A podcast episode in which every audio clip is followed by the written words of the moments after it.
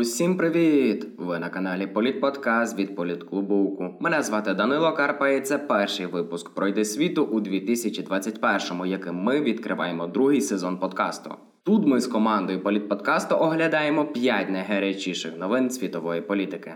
Сьогодні ми прийдемо світ від Вашингтону, де президент Байден вже видав перші укази до Іраку, де знову дала про себе чути Ісламська держава. А також згадаємо про вакцинний порядок денний в міжнародній політиці, хартію республіканських цінностей, яка може покласти край війні Макрона з радикальним ісламом та нового лідера німецької керівної партії Арміна Лашета. Отож, прищіпайте паски безпеки та вперед на зустріч світу політичних новин.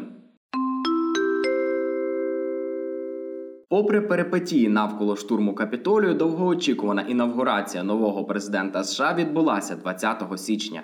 Джо Байден таки обійняв цю посаду. Новообраний глава держави не барився про його плани підписати 17 нових указів, 9 із яких скасовуватимуть рішення Дональда Трампа. Він заявив одразу. Загалом Байден має намір розвернути внутрішню та зовнішню політику штатів на 180 градусів. То що саме запланував 46-й президент США? Чи не найголовніший блок законів стосується пандемії? Якщо ж Трамп не бачив підстав для обов'язковості носіння масок, то Байден вже зобов'язав носити цей вид захисту від ковід абсолютно скрізь у федеральних установах. Зокрема, окрім того, чимало указів стосується підтримки економіки під час кризи. Якщо за адміністрації Трампа виділяли по 600 доларів на одне господарство, то новий президент планує збільшити цю суму до 2000 доларів. Також Байден продовжив термін дії обмежень на виселення людей з домівок за борги. Потім заморозив відсотки за студентськими позиками на навчання на рівні 0%. Подібна ж допомога Трампа у минулому виглядала наступним чином: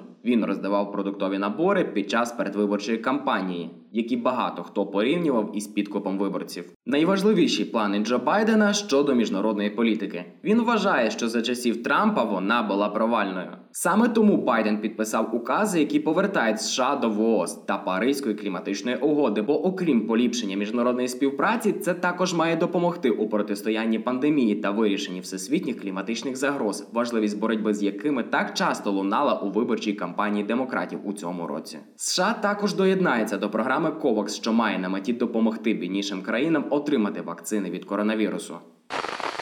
what he chooses to sign first as president. First of all, that uh, putting the pandemic behind the country is the first order of business, and second, that the environment is going to take center stage.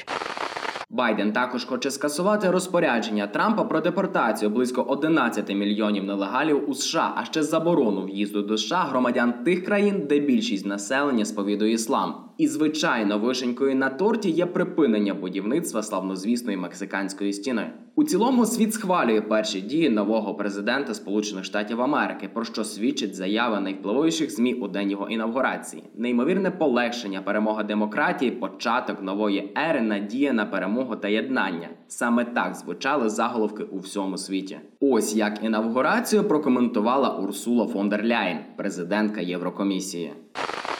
After four long years, Europe has a friend in the White House. Та й чимало американців 20 січня здихнули з полегшенням. Утім, виклики, які стоять перед Джо Байденом, колосальні, тож будемо тримати кулачки за успіх, раціональність, виваженість та загальне благо у його рішеннях. Новини з близького сходу вчергове сколихнули світ. 21 січня в Багдаді, столиці Іраку, відбувся перший за три роки теракт. Відповідальність взяла на себе Ісламська держава. Two suicide bombs ripped through a busy market in the Iraqi capital on Thursday. More than 20 people have been killed and dozens injured.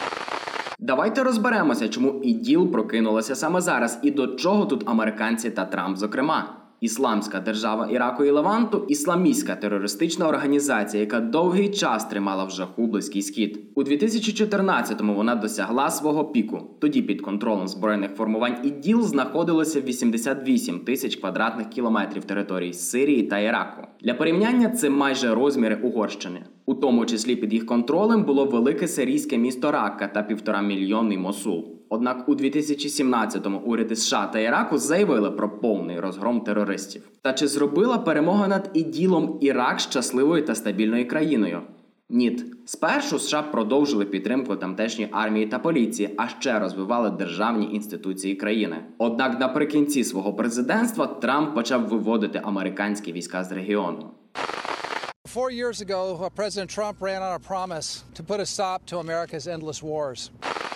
Чимало хто тоді критикував тодішнього американського лідера, мовляв, виводити війська зарано і такі поспішності поставлять під загрозу безпеку не лише в Іраку, але й у всьому регіоні. Цей теракт і показав, що Ірак справді поки не готовий самостійно протистояти терористичній загрозі. Так, міністр іноземних справ країни Фуат Хусейн заявив, що Ірак потребує допомоги в підготовці кадрів та обміну розвідданими. Але не американцями єдиними. Ще один чинник, що зіграв на руки іділівцям політична криза в Іраку. Ще у 2019-2020 роках країну сколихнули протести через бездіяльність та корупцію уряду. Протягом тих акцій загинуло понад 500 протестувальників. Але людям вдалося домогтися відставки прем'єр-міністра, і буквально тиждень тому уряд оголосив про позачергові парламентські вибори в жовтні 2021-го. Ось саме в такому підігрітому зсередини Іраку і стався цей теракт.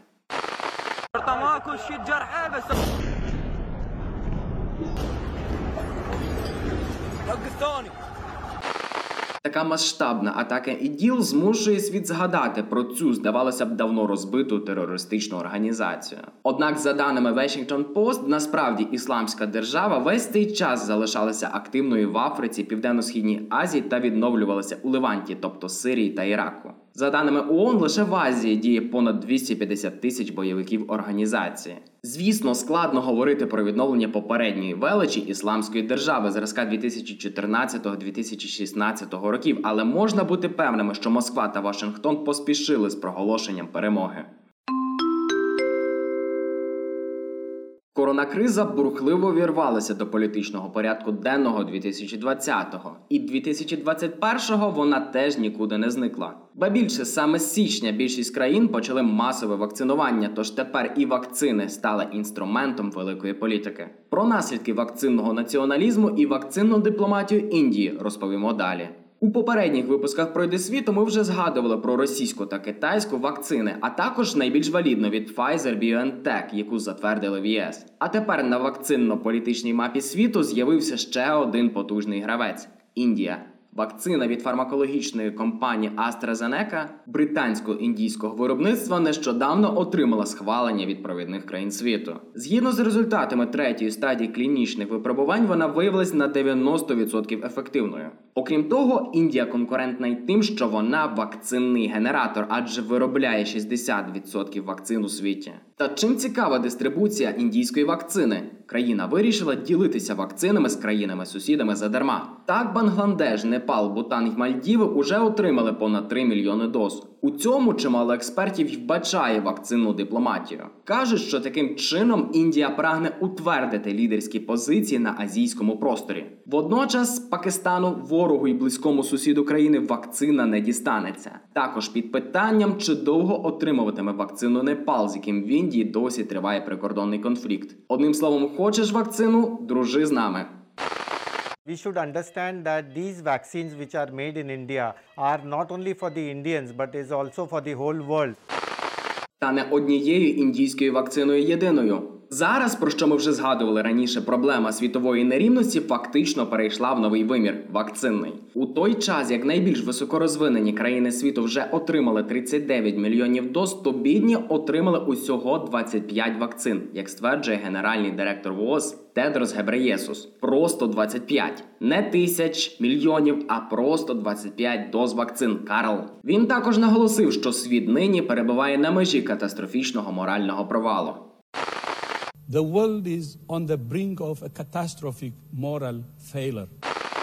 Це наслідок вакцинного націоналізму, коли чимало провідних країн проігнорувало міжнародні програми з дистрибуції вакцин на користь власних домовленостей. Нерівномірний розподіл вакцин же може привести до невтішних наслідків. Уявіть собі світ, де половина півкулі має стійкий імунітет до ковід, а інша без кінця краю потерпає від коронакризи. Отож, вакцини все інтенсивніше виходять на порядок денний світової політики. З одного боку, країни на кшталт Індії вдало користуються ними як інструментом дипломатичних ігор та фактором зміцнення власного міжнародного статусу. Та на жаль, розподілення вакцин фактично стало новим уособленням проблеми світової нерівності. Макрон потребує ментального лікування. Таку реакцію у листопаді викликали дії президента Франції Вердогана, його турецького колеги. Йдеться про ісламське питання у Франції, що вже фігурувало у минулих випусках «Пройди світу. Цього тижня конфлікт перейшов у нову фазу. Лідери мусульманських організацій Франції підписали хартію республіканських цінностей, де визнали, Франція держава побудована на секулярних цінностях. Чи означає це, що Макрон переграв свого опонента у цьому конфлікті? Як йому вдалося знайти спільну мову з французькими мусульманами? І які підводні камені у підписанні хартії? Спробуємо розібратись. Але спершу згадаємо початок цієї історії. Криза у французько-ісламських відносинах почалася після обезголовлення французького вчителя, який на своїх уроках зі свободи слова показав карикатури на пророка Мухаммеда. Вчинив злочин 18-річний мусульманин. Тоді Макрон оголосив війну радикальному ісламізму. Україні розформували кілька ісламістських угрупувань і навіть закрили одну мечеть. Слідом за цим серія терактів у Франції та за кордоном. Як же підписання Хартії має владнати цей конфлікт та чи вдасться їй це? Текст Хартії заперечує доктрини ісламського фундаменталізму та затверджує секулярні цінності. Всі громадяни Франції рівні перед законом. Таким є основний принцип Хартії, і винятків за релігійною ознакою бути не може, зокрема у питаннях рівності чоловіків і жінок.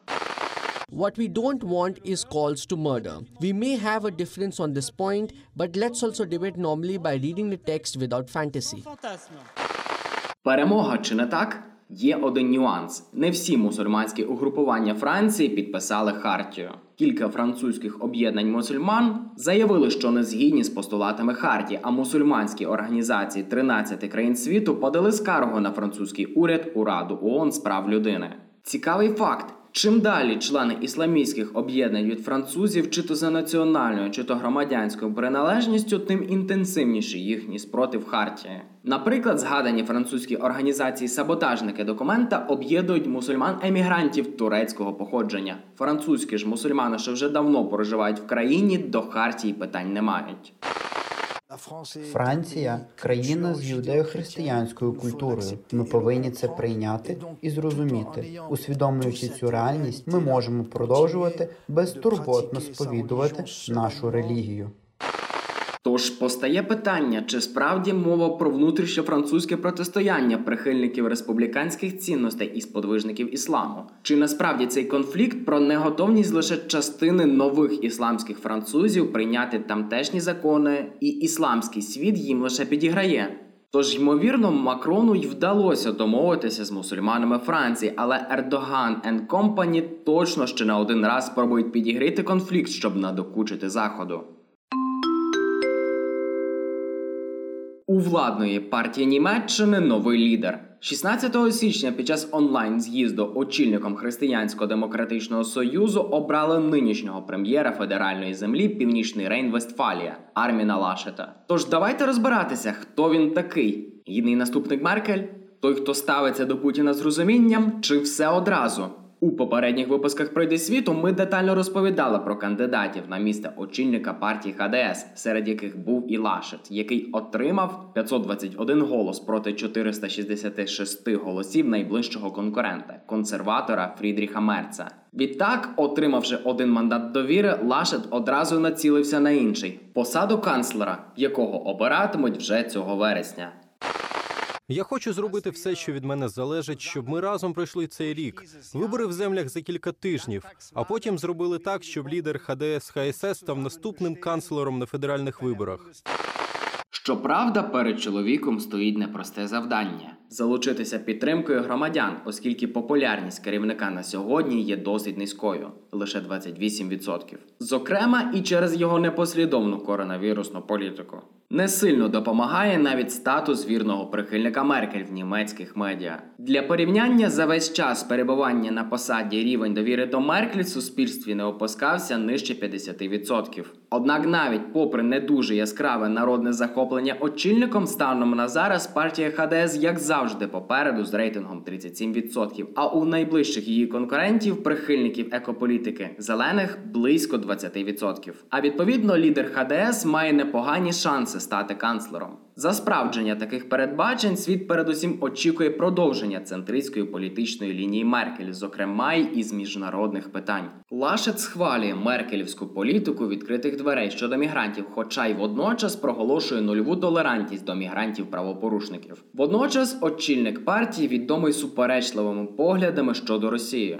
Лашета вважають одним із так званих Путін-ферштеєр, тобто тих, хто розуміє Путіна. У 2014 році, після окупації Криму, він критикував уряд Німеччини за антипутінський популізм. Ба більше Армін неодноразово наголошував на тому, що Росія потрібна сучасному світові як один із його ключових гравців. Також Лашет відкрито виступає за будівництво газогону Північний потік 2 Щоправда, для зняття антиросійських санкцій, на думку Лашета, підстав наразі немає. У нещодавньому інтерв'ю Frankfurter Allgemeine Zeitung він нагадав, що санкції ввели через конфлікт на Донбасі та анексію Криму. Тож відверто проросійською фігурою його називати не слід. Ту сама бачимо, що потенційний наступник Меркель загалом продовжуватиме політику вічної канцлерки. Він обіцяє зробити 2020 десятиліттям модернізації Німеччини. Такими були п'ять найгарячіших новин світової політики останніх днів. Дякуємо, що дослухали до кінця. Над випуском працювали журналісти Христина Дмитришин, Володимир Сухолиткий, Ольга Волянська, Христина Українець, Мар'яна Гуменна, редактор Данило Карпа, звукорежисер Вадим Ільчук. Дизайн обкладинки Анастасія Городечна. Окремий плюси в карму всім за підписки, поширення та фідбеки. Якщо ви досі не підписалися на інстаграм, телеграм та фейсбук політклубу УКУ, то мерщій зробіть це. Маємо багато цікавого контенту й там. Почуємось!